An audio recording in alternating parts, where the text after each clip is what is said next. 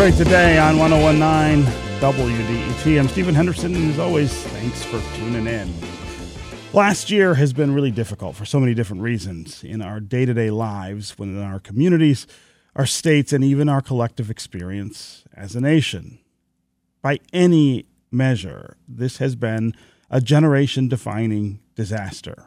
And while a lot of people have pointed to an overall lack of pandemic preparedness as a driving force behind much of the chaos, in some ways it was impossible to predict. That's kind of the nature of disasters, isn't it? They come when we don't expect them and they turn our lives upside down.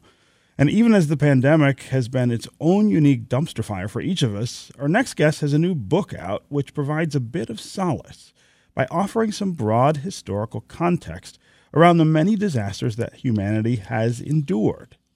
And he also explores why, in the face of a catastrophe, some societies fall apart and others hold together, while a few even emerge stronger.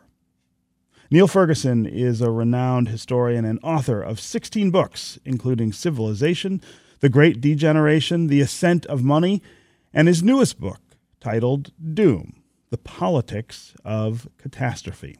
He's also the Milbank Family Senior Fellow at the Hoover Institution at Stanford University. Niall Ferguson, welcome to Detroit Today. Great to be with you, Stephen. Yeah. So, if, aside from the obvious pandemic in which we find ourselves living, tell me what prompted you to write this book. Well, we're fascinated by doom. Uh, we love movies about disaster. Uh, we love science fiction in which a terrible fate uh, awaits us and is, is presented. And I was thinking uh, back in 2019 about writing a book on on this strange feature of uh, our species that we think a lot about the end of the world, the end of our species. And at the same time, although we're fascinated by this idea, when disasters strike, uh, we, we don't handle them at all well. Uh, and, and so when the COVID 19 pandemic began, I was writing a, a regular weekly column for the London Times and the Boston Globe, I was, I think, quite quick to see that we were in for a very big disaster. But I was also struck by how familiar some of our responses were. We, we kind of went from denial in January and February to panic in, in March, and I felt I'd seen that before. So I felt that what we needed was some way of putting all this in in context, not just by comparing it with other pandemics. There are books that, that do that already, but to relate it to all the forms that disaster takes and to try and unpick that curious relationship we have where we're simultaneously fascinated by the end of the world, but quite bad at dealing with, with medium sized disasters that obviously don't end the world. Hmm. So, who's to blame for society's inadequate response to a disaster like the COVID 19 pandemic? The easy answer in any disaster is, is to blame the person at the top. And in some ways, that's the right response because, as Harry Truman said, the, the buck stops with the person in the White House. A lot of, uh, of the journalism last year in the US essentially said it, it's all the fault of, of Donald Trump. And if you'd gone to the UK, I could have read the same story about Boris Johnson in Brazil, Jair Bolsonaro, and right now you can write this story about Narendra Modi in India. And I, I have no doubt that all of these leaders, populists of, of the right, made almost too many mistakes to count. Uh, but I think if we tell ourselves, and a lot of people are doing this, that if Joe Biden had been president a year early, none of this would have happened and we wouldn't have had nearly 600,000 deaths from COVID. I think we're kidding ourselves because that's not really how how government works. The president certainly at, at the top, but but in truth, when something like a pandemic happens, there's a there's a part of the bureaucracy whose whose job that is. I mean, there is a center for or Centers for Disease Control and Prevention, CDC. There's a Department of Health and Human Services, HHS, and there's even an Undersecretary for Preparedness. And, and their job is to kind of identify a public health emergency and act appropriately. And in most countries in the West, the public health bureaucracies did really badly.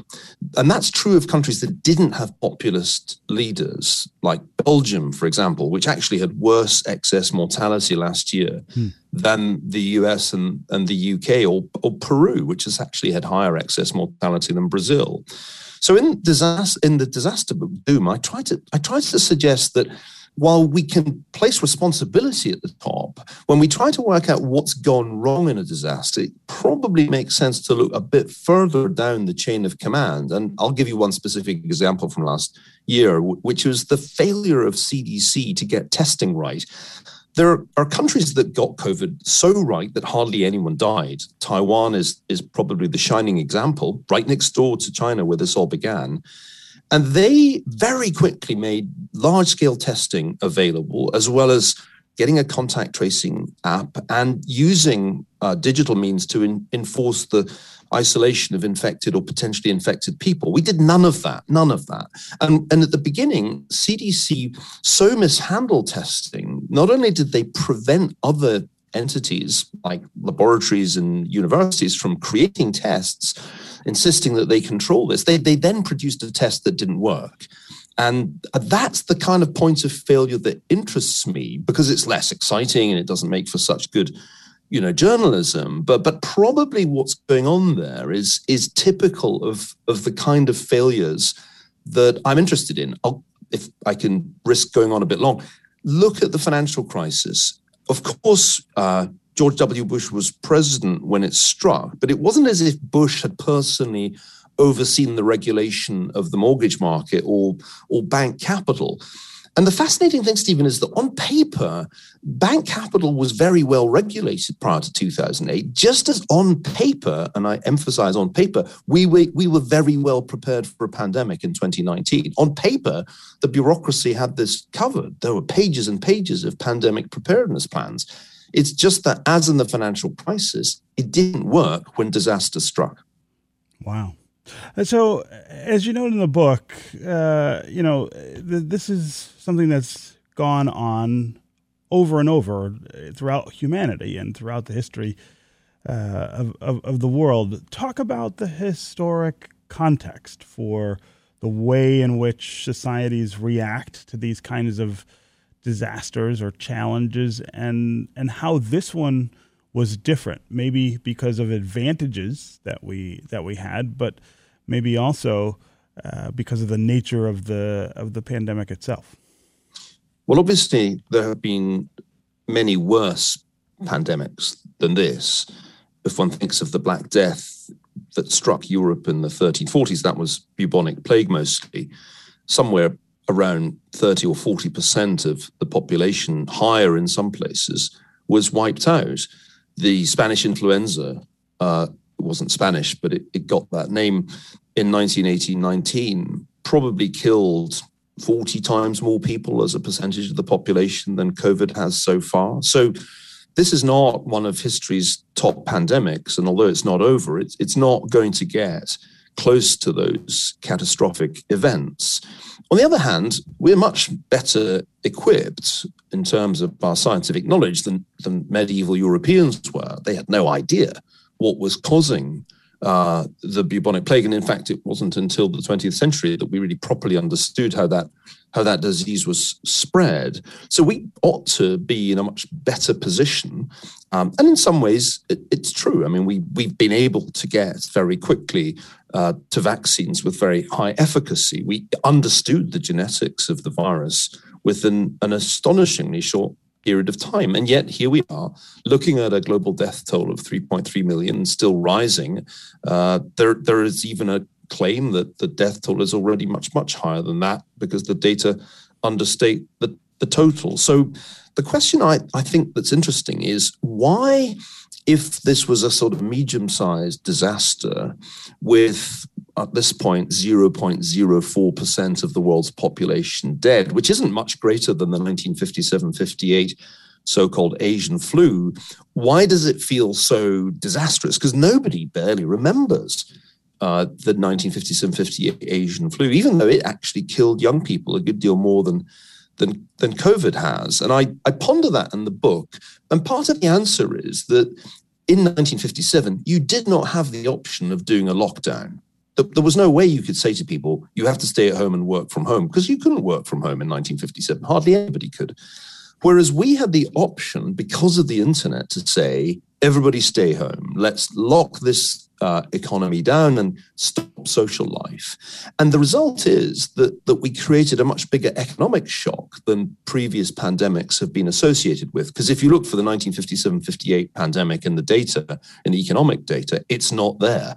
Whereas when you look at the economic data for last year, if all you knew were, were the economic numbers, you'd think that some absolutely catastrophic economic crisis had occurred. But I mean, it was, in, in fact, a public health measure that caused that huge collapse in activity and enormous surge in, in unemployment last year. So I think that's that's a crucial point that we sometimes overlook that we had a we had an option that really didn't exist for past generations. In 57, 58, basically people knew that they couldn't do much to stop the virus spreading. And so Americans and most societies just kind of soldiered on, accepting excess mortality in a couple of big waves and uh, and not really uh, expecting anything different, uh, making almost the entire public policy effort a focus on getting a vaccine. So I think that's a striking contrast. And I found in writing the book one of the most interesting uh, chapters was researching the 1957-58 response, partly because it just took me back to a totally different political world.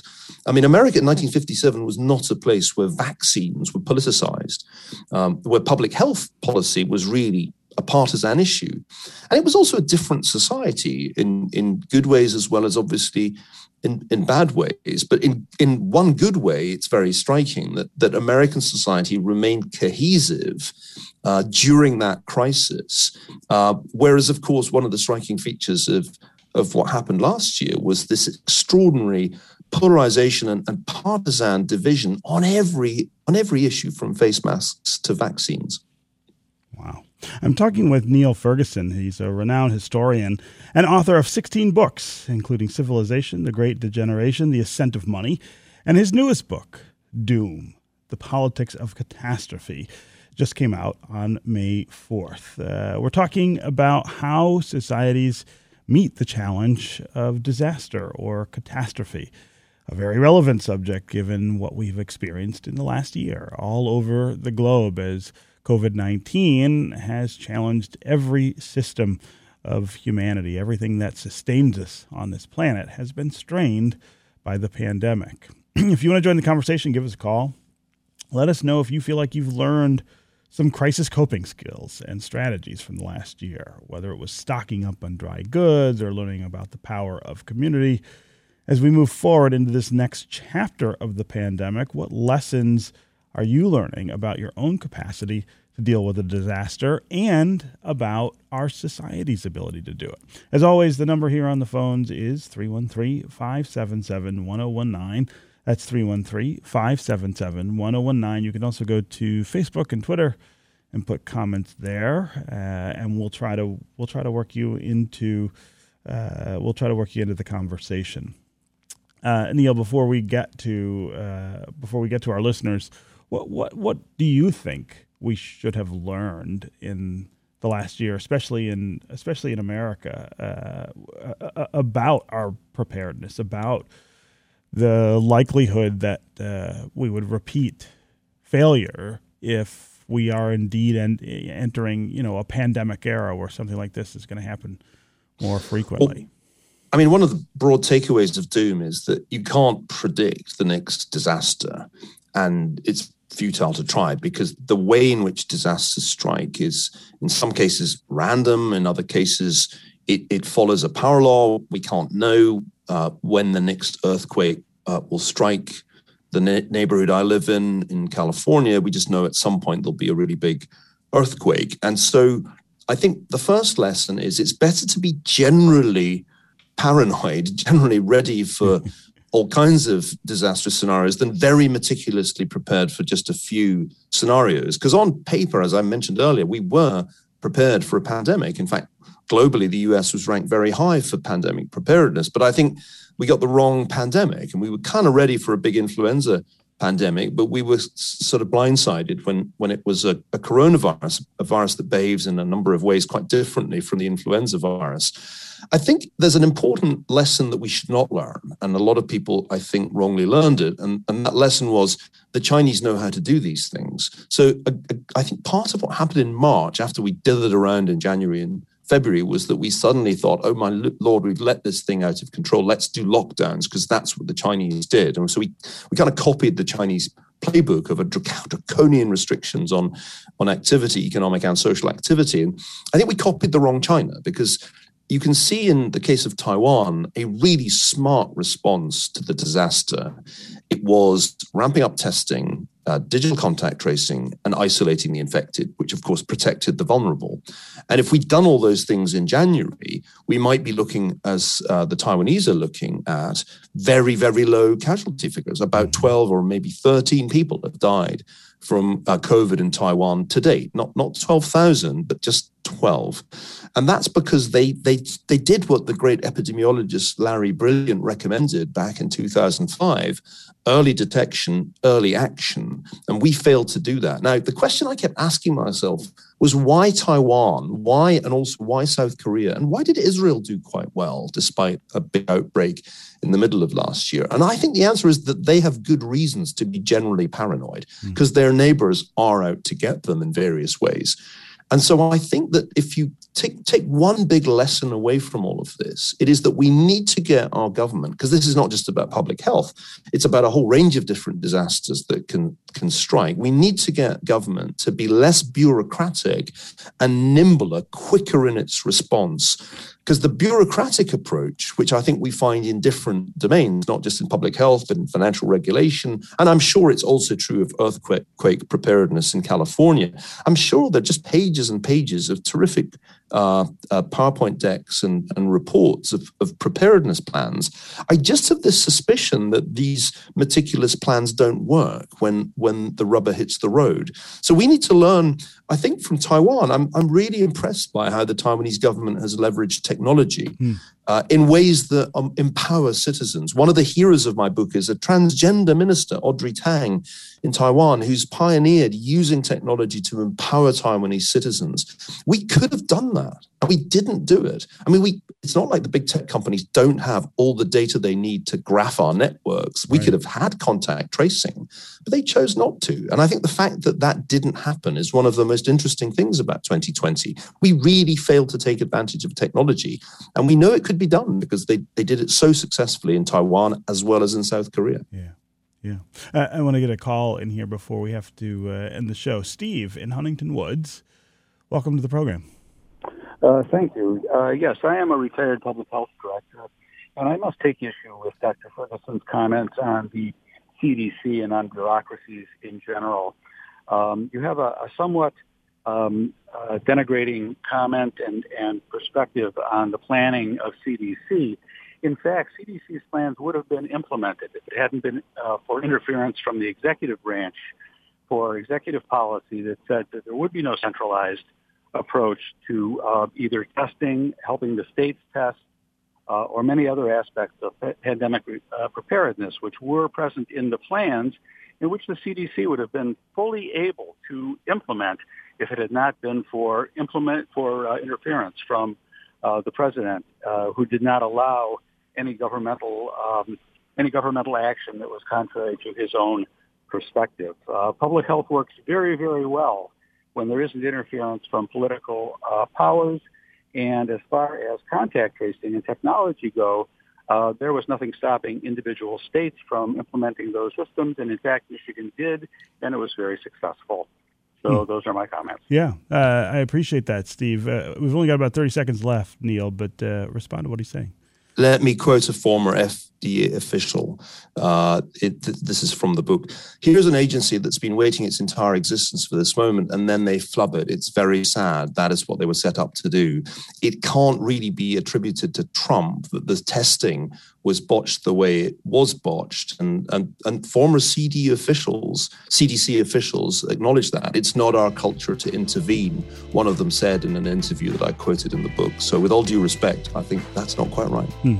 Okay. Niall Ferguson, really great to have you here with us on uh, Detroit Today. Thanks so much for joining Thanks, us. Stephen. That's going to do it for us today. Come back tomorrow for a conversation with renowned linguist John McWhorter about his new book titled Nine Nasty Words, which explores our penchant for profanity and examines the realms of language that are considered shocking and taboo. This is 1019 WDET FM, Detroit's NPR station, your connection to news, music, and conversation. We'll talk again tomorrow.